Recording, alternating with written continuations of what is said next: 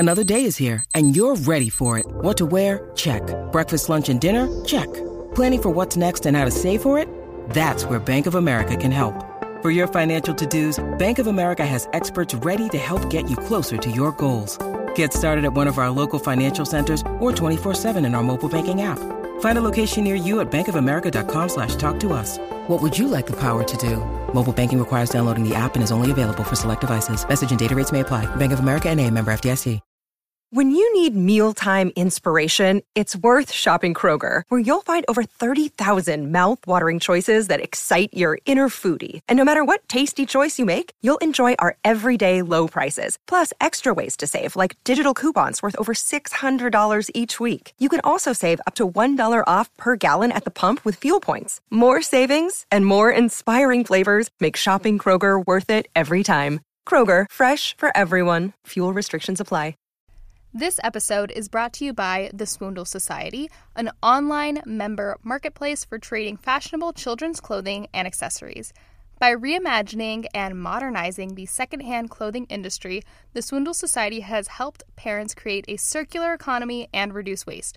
Save time, save money, save the earth. Swindle. The Swindle Society is also offering Eco Chic listeners fifty percent off their first month of standard membership with the code eco chic fifty. the swindle society dot com will be in the show notes. Everything you do is making an impact in this world. This is not an elitist issue. This is a quality of life issue. How dare you? And I feel like it's my responsibility as a human being. So what? The world is at stake. You're listening to Eco Chic, a podcast about climate, sustainability, and eco-conscious lifestyles. What, like it's hard?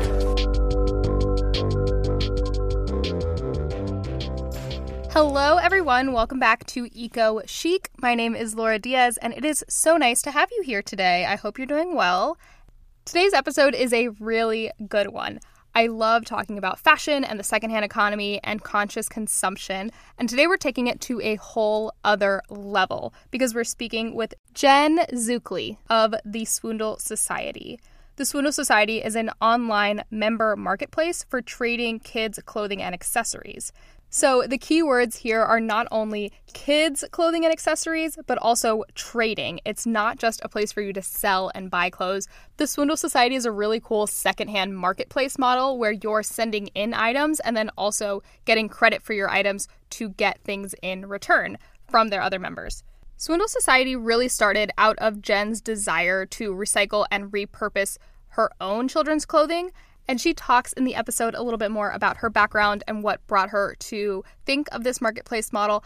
I think the important thing to also notice is when we're talking about kids' clothing, kids grow quickly. You go through a lot of clothing, and I know that there's a lot of new moms out there who are struggling either to keep up with the cycles of sizes, of seasons, and how are you constantly refurbishing your child's closet so it not only fits them, but it's appropriate. Jen started the Swindle Society in twenty sixteen as a way for friends and family to give their kids' clothing a new home. And by twenty seventeen, it became a full-fledged company. That's how you know it's a good idea, when your friends and family just can't keep it to themselves. Four years later, the Swindle Society has facilitated thousands of trades and helped countless families outfit their children through major milestones. Holidays, Halloweens, the important outfits that you're putting your kid in, the Swindle Society has an option for you. In twenty twenty alone, the Swindle Society has recycled two point two tons of clothing. When I heard this number, I was absolutely floored because I think that the clothing industry, historically, we've talked a lot about it before on the show, it has such a wasteful component to it because not only are certain textiles not able to be recycled or they're not recycled properly, on the production side, there's a lot of clothing manufacturing processes that are just simply wasteful. And we've previously discussed that one in six people in the world is employed in some capacity in the fashion industry. So this is truly an issue that touches every single person. We're all experiencing the problems that are coming to light more and more of the fashion industry. So I think the Swindle Society is a marketplace solution that is truly going to impact a lot of people, not just moms, but I think it's such an interesting model to be able to apply to other types of industries and to other clothing segments. So Jen and I talk a little bit about the scaling of it towards the end of the episode. But all in all, I think it is such an interesting conversation. I feel like you're going to gain a lot of value from it. Again, I mentioned that I know a lot of people out there are new moms. I know that a lot of people are new parents, and they're dealing with a lot of the struggles that Jen is helping find solutions for. However, even if you're not part of that group, I think that the Swindle Society model is truly one that will change the conversation seriously in the circular economy, in the fashion economy. And I very much appreciate Jen and the Swindle Society team partnering with me on this episode to bring you this conversation.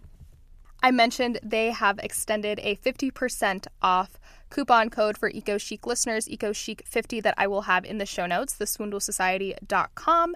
And I highly encourage you to check it out. I'm excited to hear your feedback on it. If you enjoy this episode of Eco Chic, don't forget to rate, review, subscribe, wherever you listen to podcasts. It helps me out a lot. I'm on Instagram at Eco Chic Podcast, and my personal Instagram, personal Twitter are always linked in the show notes as well if you are so inclined to check those out.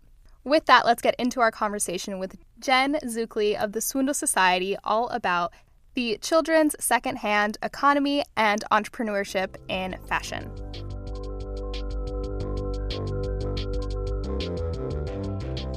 Jen, I'm really excited about today because I would love to just get right into it and hear a little bit about how you got to where you are. How did the Swindle Society come to be? Well, Laura, I'm happy to be here and talk about this with you. Swindle started actually very small in my neighborhood. I was a relatively new mom myself. I had a daughter and then two years later had a son. So I had about a one-year-old son and a three-year-old daughter living in Manhattan. Just actually at the time we were living in Brooklyn, just buckets and buckets of all these like little girl clothes. And I was just accumulating all this stuff. And I didn't know what to do with it. And, you know, I started Googling and asking around, and I found that nobody had like a great plan unless they happened to have a sister who had the exact, you know, opposite situation and they were able to pass it on kind of within their family. Like nobody was feeling really great about what to do with their kids' clothes. So I built upon my learnings from before I had retired, my first retirement from corporate world. And in that job, I had been the head of e-commerce for a vacation exchange company, where it was a membership model and they had created a platform to allow people to basically swap what they owned and let them continue on vacation. So I worked with them to really transform that from an offline, primarily call center-based business to driving most of the traffic through the website. And I know, you know, hey, this is vacations, very different, very different environment than kids' clothes, but there was actually a lot of ways I could kind of build upon what learnings I had from that and creation of a membership model and a swapping model, and said, how can I apply that to these kids' clothes?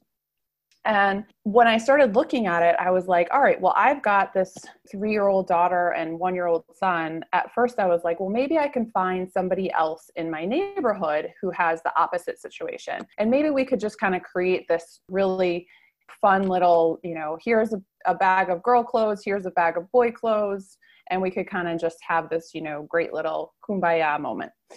And then as I started thinking through it, I'm like, well, you know, how do I find that family? And like, how do we make it fair? And what if my clothes are nicer or her clothes are nicer, or we have kind of different styles? You know, how could we make this work on a bigger basis and finding more people who, you know, we could kind of put it all in a pool and then be able to take out what we needed and keep it still fair. So kind of a clothing swap en masse.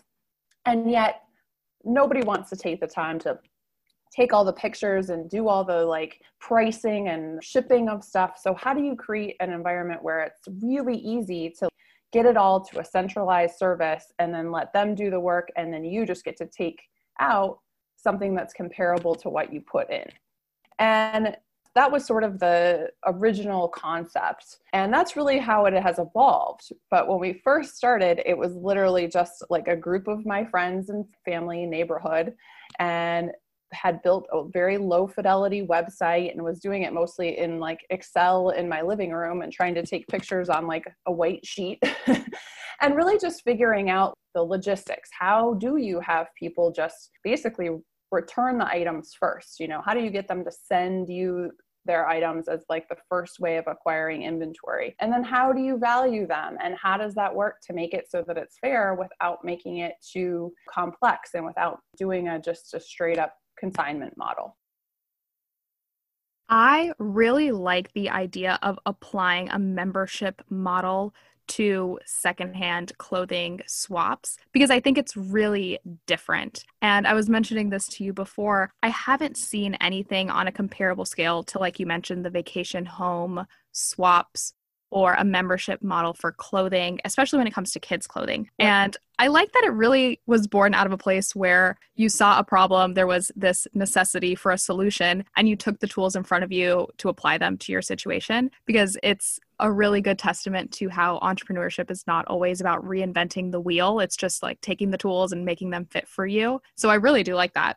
Well, and you know, let's be honest, there are platforms out there, right? There's the peer-to-peer space where you can take all the pictures and you can list them and you can, you know, use the platforms, you know, the eBays and the Poshmarks of the world to be able to sell the stuff, but then you're doing all the work and you don't know if it's going to sell and you have to take all the pictures. And the kids' clothing stuff is tends to be a significantly lower price points, and you still have to pay a cut to the house, so to speak. And then as the consumer, as the buyer, unless you find that one person who's selling, you're then buying across multiple people, paying multiple shipping rates and what have you. And typically what we hear is the return is just not worth the amount of time and effort that you put into it. And so unless it's like you're just getting one specific thing and you're just looking for that thing, okay, maybe that makes sense. But as the seller, it's a lot of work with very little return. There's also obviously consignment out there. And what I struggled with with consignment is that in the places where they made it really easy, from my living room, ship it out, and then you kind of wait for them to sell it and find out what you get. The payouts for those are, are just so low at, for kids' clothes. They're they typically about five to ten percent. So you'd have to sell, you know, ten to twenty items in order to be able to buy back that same item. And I was just very, again, a kids' clothes space. It's not just that you have to get rid of the old, but you you are constantly in a cycle of needing to replace it. So it really fits so nicely into that kind of circular fashion space, because again, we probably just need to get rid of more stuff. But for the kids, you not only have to get rid of it, but I still need a sweater. I just need it in a three T instead of a two T. And so that constant closet revolution really lended itself to trying to figure out how to make a cycle where people could just put in and take out what they needed when they needed it for whatever child that they needed. Yeah, it is a constant cycle because kids grow quickly. And you're totally right in saying that if you are already taking all of this time to take photos of your clothing and post it online, and you're not even making back enough money to replace those items, it's not really worth the effort that you're putting out there. And I also would love to talk a little bit about circular fashion that you touched on when we talk about kids' clothing, because like you mentioned, it's a much lower price point than adult clothing. And I'm curious to know a little bit about like the sustainability aspect of children's clothing. What are some gaps? What are we not talking about yet?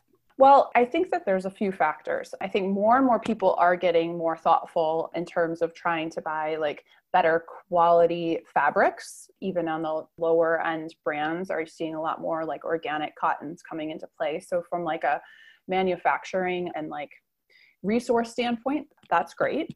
That being said, I think a lot of people's mindset, especially when it comes to kids' clothes, is kind of the flip side of the kind of the same point I was just making, that it's cyclical, that they are like, well, if my kid's only going to wear this item for three months and they tend to be kind of hard on it, I'm not going to spend a lot of money on it. So I'm just going to buy a bunch of quote unquote disposable stuff. I'm going to just go and get that fast fashion and just buy a bunch of these things that the kid's only going to wear a couple times. And then it's, you can't really keep washing it. And I think that that's a cycle that all of us kind of need to be really thoughtful about, you know, again, for adult clothes as well as kid clothes. But I think a lot of the mindset around kids' clothes is just, well, they're only going to wear it for a short time. So I'm not going to spend much money on it. I'm just going to get a bunch of these cute little outfits at Target.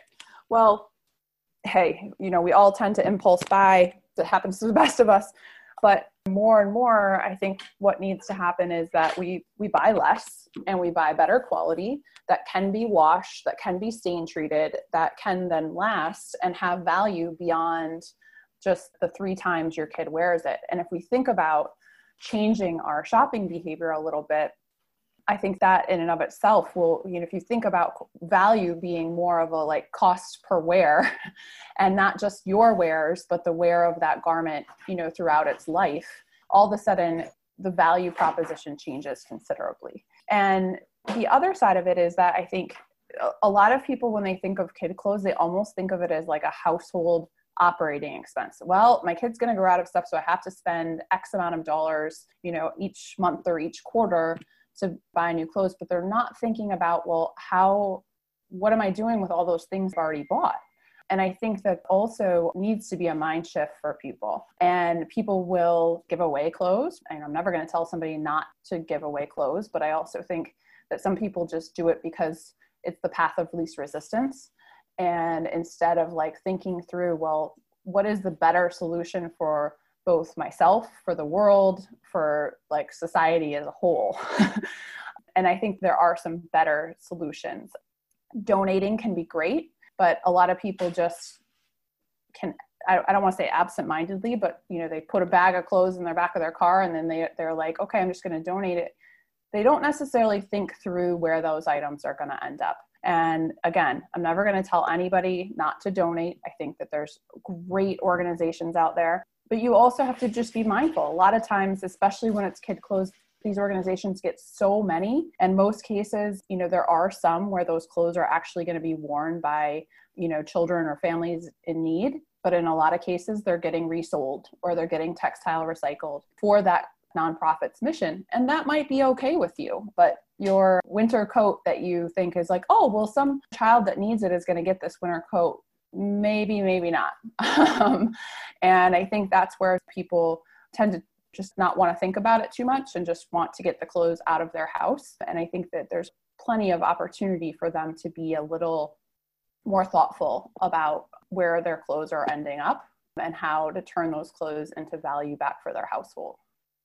Right, right. Not even just turning value back for their household, but it's interesting to talk about organizations that may be reselling clothing, maybe reusing the textiles in some capacity. Which it's isn't also bad. Yeah, which isn't bad, which isn't necessarily yeah. bad. But it's also interesting to think, I think a lot of people don't realize that when there are these maybe charity thrift shops or other organizations that are taking back clothing donations mm-hmm. for children, when they have too many, they are throwing things into the landfill. Like I think a lot of people maybe send things to, let's say, like a Goodwill because it feels better than sending it directly to a trash, but it's also not necessarily selling. Again, like you said, it's the path of least resistance. And, and it makes them feel good about it. Right. And it makes them yeah. feel good. And if that Goodwill doesn't get to sell that item in three months, four months, whatever it may be, yeah. it's still going to a landfill. So it's really just delaying that ultimate wow. disposal. They're, they're typically able to sell over about twenty percent of what comes in in most of the like main thrift stores that you're used to. Wow. Um, that's across adult and kids. And kids, I don't know a s- actual statistic, but my guess is that it's significantly lower because of just, you know, they of the sheer quantity that they get. Mm-hmm. You, you know, a kid goes through one hundred onesies. What do you do with one hundred onesies? I mean, it's, you know, you can't, the resell on them is virtually nothing. So the most of those are ending up with textile recyclers or in landfills. Yeah, which is really crazy to think about. Like you mentioned, twenty percent is a really low number. And I felt like maybe it would be around fifty, but to think that twenty percent of the donations that go into these charity shops actually does get sold is really eye-opening to me to hear. And that's twenty percent of the ones that are in good enough condition to resell. That's true. That's really true. All the damaged ones, you know, never make it on the shelf. And again, there are great situations. It's just, you know, a lot of people, and we're all this way, right? Like rewind a bit, you know, when they, before they had like, you know, curbside recycling, not that many people recycled um, right. because it was hard and they know that it was better and they should, but as soon as it becomes convenient, a lot more people do it. And I think that's really where we're trying to make it really easy for people to not only for Swindle, like our members, to say, you know what, I want to keep it really easy for them to fill up a bag, get it out of their house, know that even the damaged items, we have nonprofit partners that are, you know, one hundred percent reuse of textile recycling materials. They do further refinements of all the different, you know, materials so that they can find the absolute best reuse there. Anything that's really low value, like those eight million onesies that even we get, some of them we'll try to repackage to make available to our members. We'll like regroup them, but a bunch of them, we just get such a huge supply that we've done the legwork to find charities that where the clothes that when we donate are not getting resold, they're actually getting given to families to actually put on children. And so we wanted to make sure that it was for our members that they don't need to think about all these different little pieces and parts of the puzzle. It's just very easy. They put it all in and they know with all confidence that it's all going to get reused and it's going to provide value back to not only themselves in the terms of trade credits, but also anything that can't be used is being done the most responsible thing possible.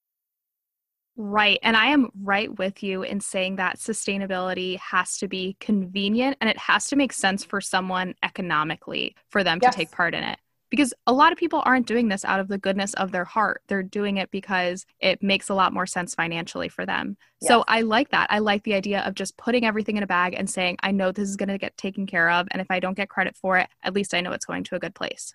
It may not be the reason people do it, but it is the straw that makes them feel good about it, right? They know mm-hmm. that it makes them feel that all of the items are having a reuse. We are at one hundred percent reuse of all the textiles that come in. That's incredible. one hundred percent reuse is really high. I would love to hear a little bit about the timeline, because it sounds yeah. like this is an intensive process for you. You get a bag of clothing sure. from a family and everything has to be inventoried and then assigned a trade credit. And then what you can't resell or retrade within the members, you yeah. have to send elsewhere. What's the typical timeline for a bag yeah. to get to you and like what happens? So I will say that right now in this kind of crazy environment that we're in, it's it's not our typical. We're our, we're running a little bit slower just because we have to keep everybody separate and change scheduling and, you know, only make sure certain things are being touched by certain people. And so it's a little bit different environment. But typically folks request a bag on our site and it's a prepaid shipping bag that's reusable. So they receive the bag, they fill it up with the items, put a fresh, you know, return label on it, send it back to us. It typically takes, depending on where you live in the country, anywhere from two to five business days. Occasionally, again, right now with shipping delays, it's taking longer, a little bit out of our control at this point. Once we get the bag, usually we let them know right away that we've gotten it. We then do, you know, a sorting process to kind of weed out any of the damaged items, any of the low value items, do any like grouping of outfits that need to get grouped. And then we catalog items, photograph them, and repackage them. We usually do it within five business days. Right now, it's about double that. So within ten business days. And then from the customer perspective, it doesn't have to wait to quote unquote sell. They get their trade credits as soon as the bag is processed and they're able to go on the site and be able to kind of then order comparable items back out from the site. Oh, I didn't even realize that you don't even necessarily have to wait for your items to sell because that oh. makes it even more convenient on the family. That's right. They basically get it as soon as we process their bags, you know, depending on what they've sent in, they're going to get a mix of trade credits. And it, you know, it kind of is like how many level one trades, two trade, level twos, level threes, level fours, and level fives. And that's the only levels we have. We have five levels. And you then can go on the site and it's basically like, instead of paying cash for them, you're just using your trade credits to take something back out. And so you send in a Gap sweater and it's a level two credit, you can then take out any other level two. It doesn't have to be a Gap sweater. It can be, it doesn't have to be for a girl. It could be for a boy. It could be, you know, a sundress. It could be, you know, any brand that happens to be categorized as that level two. Wow, that's awesome. And that's incredibly convenient for the consumer. Like I knew it was convenient, but this is just taking it to another level to think that you really have so much freedom once you're already a part of this membership trading program. And as an entrepreneur, I would love to ask you, like, my favorite kinds of questions are, I call them like Shark Tank style questions, sure. because I have to imagine that you have big dreams for where this can go and how you can yeah. scale this, because totally. It is quite involved and you're bringing a lot of people on board. And this is clearly an incredible idea for kids' clothing. How could you see this Swindle Society model really being scaled in the future? Like, where do you want this to be in five, ten years? I think there's two pieces. Right now, we've been really focused on building out direct-to-consumer, if you will, base, where we're saying, let's build a platform, let's build an inventory collection, let's make it so that people can swap with, quote-unquote, one another, even though we are pooling it all together. So we make it easy. It's like one, it's just like shopping on any other website. And I think as we gain membership and as we gain traction, we're going to be able to add more benefits to the membership besides just trading. So I see that being a really great opportunity for both our customers, but also for us as a business to be able to, you know, layer in some great partnerships with other like-minded, kid-focused, sustainability-driven, mission-focused brands. The other big place where I see us going, and we've just started having, you know, some great conversations about this and actually have one brand already on board, is providing services to retailers and kids' clothing brands and help support their sustainability and resale initiatives. I think more and more brands are looking at, okay, well, we're producing all this stuff and we're continuing to produce it, but we also need to realize that out there in the marketplace, we've already created thousands and thousands of garments, and other brands, you know, are able to make money off of reselling our own product. So why wouldn't we get into the game of reselling our own stuff and ex- using that as like loyalty program slash, you know, revenue generators and make money off of those products and basically be able to sell them twice. So Swindle could provide all of that functionality for them without them needing to kind of build out entire new divisions within their organization to do the collection, the refurbishment, the cataloging and inventory, the photography of unique pieces, and then fulfillment of those items. We could provide that for them and allow them to really kind of play in the truest form of sustainability, which is reuse. Yeah, that's incredible. And I think being able to partner with brands would be so powerful from a sustainability perspective, because we know as consumers, as people who are benefiting from investigative journalism, so to speak, in the fashion world, that there are a lot of businesses that if you don't sell product for a season, it ends up going to a dumpster in the back of the facility. So yep. when we think about that, when we think about how there are brands that are interested in going the extra mile, it's hard to build out that division. And I think that there's a lot of maybe pushback from the general public, maybe people who have not been too intimately familiar with the industry, that a lot of these brands don't have the capacity right now to be more sustainable. It seems as though everyone's making efforts, but it's really hard to build out a whole team and have to put in all these processes and really look at your sustainability reporting. Yeah. yeah, and it's expensive. And really look at your sustainability reporting and your sustainability plan and say, how am I actually going to make this happen? And, because, and have it be profitable. And have, and it, have it be have, profitable. And have it make sense, because if it's going to lose money, it's not going to make sense and it won't be successful for anybody, right?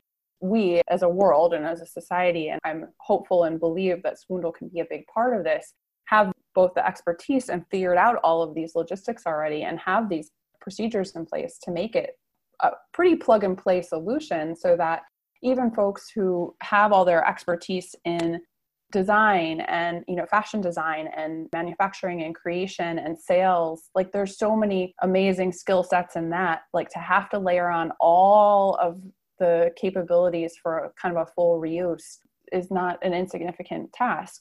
And you'd have to make it, it's likely only going to make sense for people who are selling a slightly more premium product, because it obviously needs to have a resale value to it. And if you're going to be taking on the costs associated with inbound shipping and fulfillment and processing and what have you, you need to be able to resell that product for some, I'm not sure exactly what the threshold would be, but it needs to have some modest, you know, resale value. Right. Because just like we were saying at the beginning, for the families, sustainability has to be convenient and financially makes sense. It has to be the same way for brands, and it has to be the same way for the fashion industry. Having a plug and play model, like you said, That's I right. really like that. Having a plug and play model makes a lot of sense for these brands because it's yeah. the path of least resistance. It's still going to be financially a good move for them. It's still going to be profitable, and it, it has to make sense. Tremendous loyalty. Yes. You know, if somebody can, instead of paying, you know, fifteen dollars for a pack of two, you know, pajamas, maybe it's forty dollars for that initial pair of pajamas, but that you can keep parlaying that one pair of forty dollars pajamas into pajamas for the rest of their life. I mean, the value again is, is pretty significant there for both the consumer. And if the brand can keep reselling those same pajamas and making money off of the one manufacturing cost that they had and the one design cost for, you know, a handful of years, or, you know, maybe not that long, but for a few years, that is, again, a pretty significant upside opportunity there. Yeah, that reminds me a lot of the argument for electric vehicles or smart thermostats or yep. anything to make your home a little bit more energy efficient. It's an upfront cost that's higher than the traditional option, but it's something that's going to save you so much money in the long run. It's actually the smarter choice a lot of the time from a fiscal perspective. So okay. I think when you're thinking about applying that to the fashion industry, this is a completely reasonable way to kind of do the same thing, and you're putting a little bit more upfront. So buying quality, that's right. Exactly, buying quality, and then knowing that you are going to be able to benefit from this higher price point purchase for so much longer. I feel like it makes so much sense.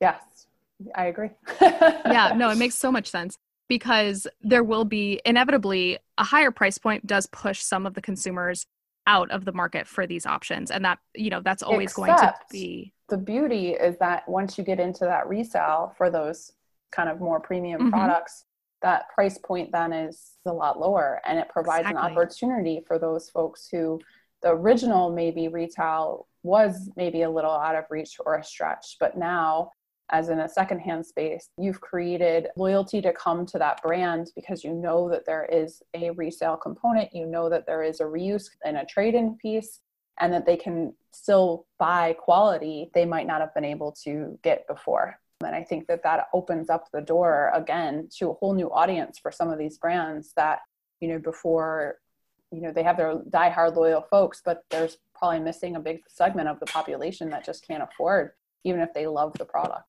Exactly, exactly. It creates this whole new market for people to be able to buy into these brands that maybe have been out of reach once you introduce that resale component. So I think it's really a cool idea when it comes to not only sustainability and just long-term consumer loyalty to a brand, but also being able to bring other people into the brand and make it a little bit more accessible, even if it's not at that initial forty dollars for two pajamas price point.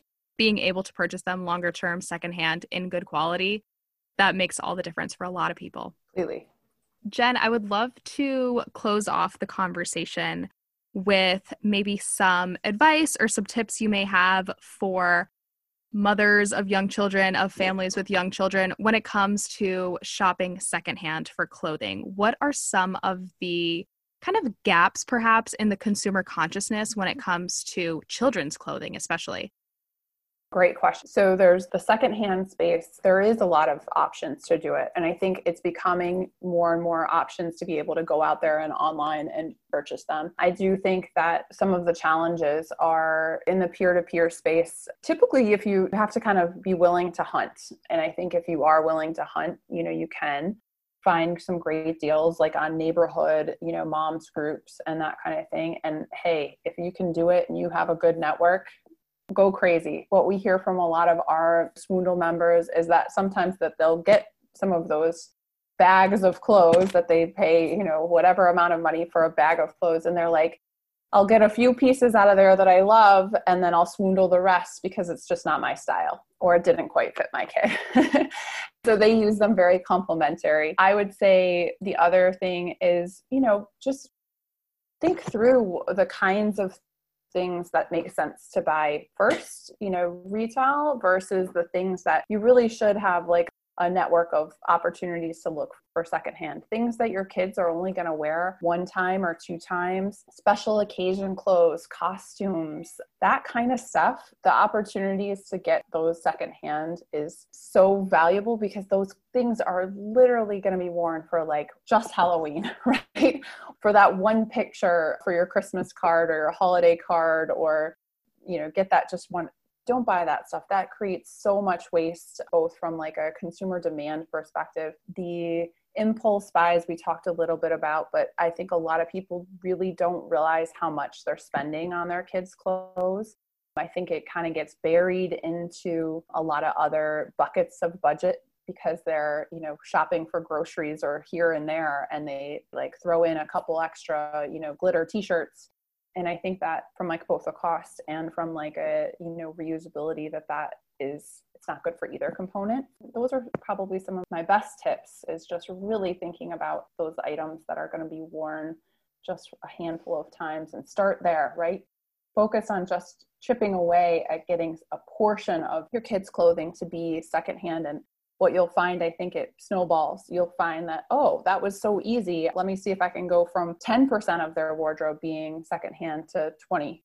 And what we hear from a lot of Swindle members is like well over fifty percent of their kids' wardrobes are now coming from Swindle after they kind of got in their groove. So there's a lot of cool opportunities out there. I think, you know, again, of course, I believe Swindle is the best option, but looking secondhand as your first choice, I think should be worked into no matter what socioeconomic status is. You shouldn't always just say, well, I can afford it, so I'm going to just buy it new.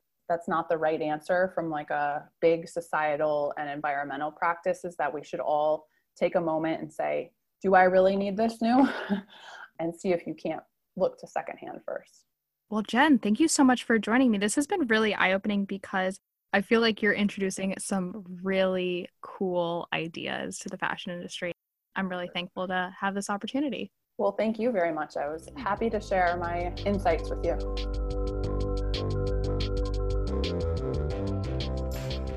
I hope you enjoyed today's episode so, so much. I know I got a lot out of that conversation with Jen.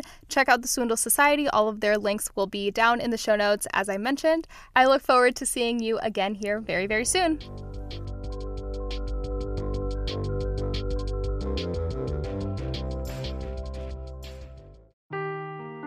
Seeking the truth never gets old. Introducing June's Journey, the free-to-play mobile game that will immerse you in a thrilling murder mystery. Join June Parker as she uncovers hidden objects and clues to solve her sister's death in a beautifully illustrated world set in the roaring twenties. With new chapters added every week, the excitement never ends. Download June's Journey now on your Android or iOS device, or play on P C through Facebook Games.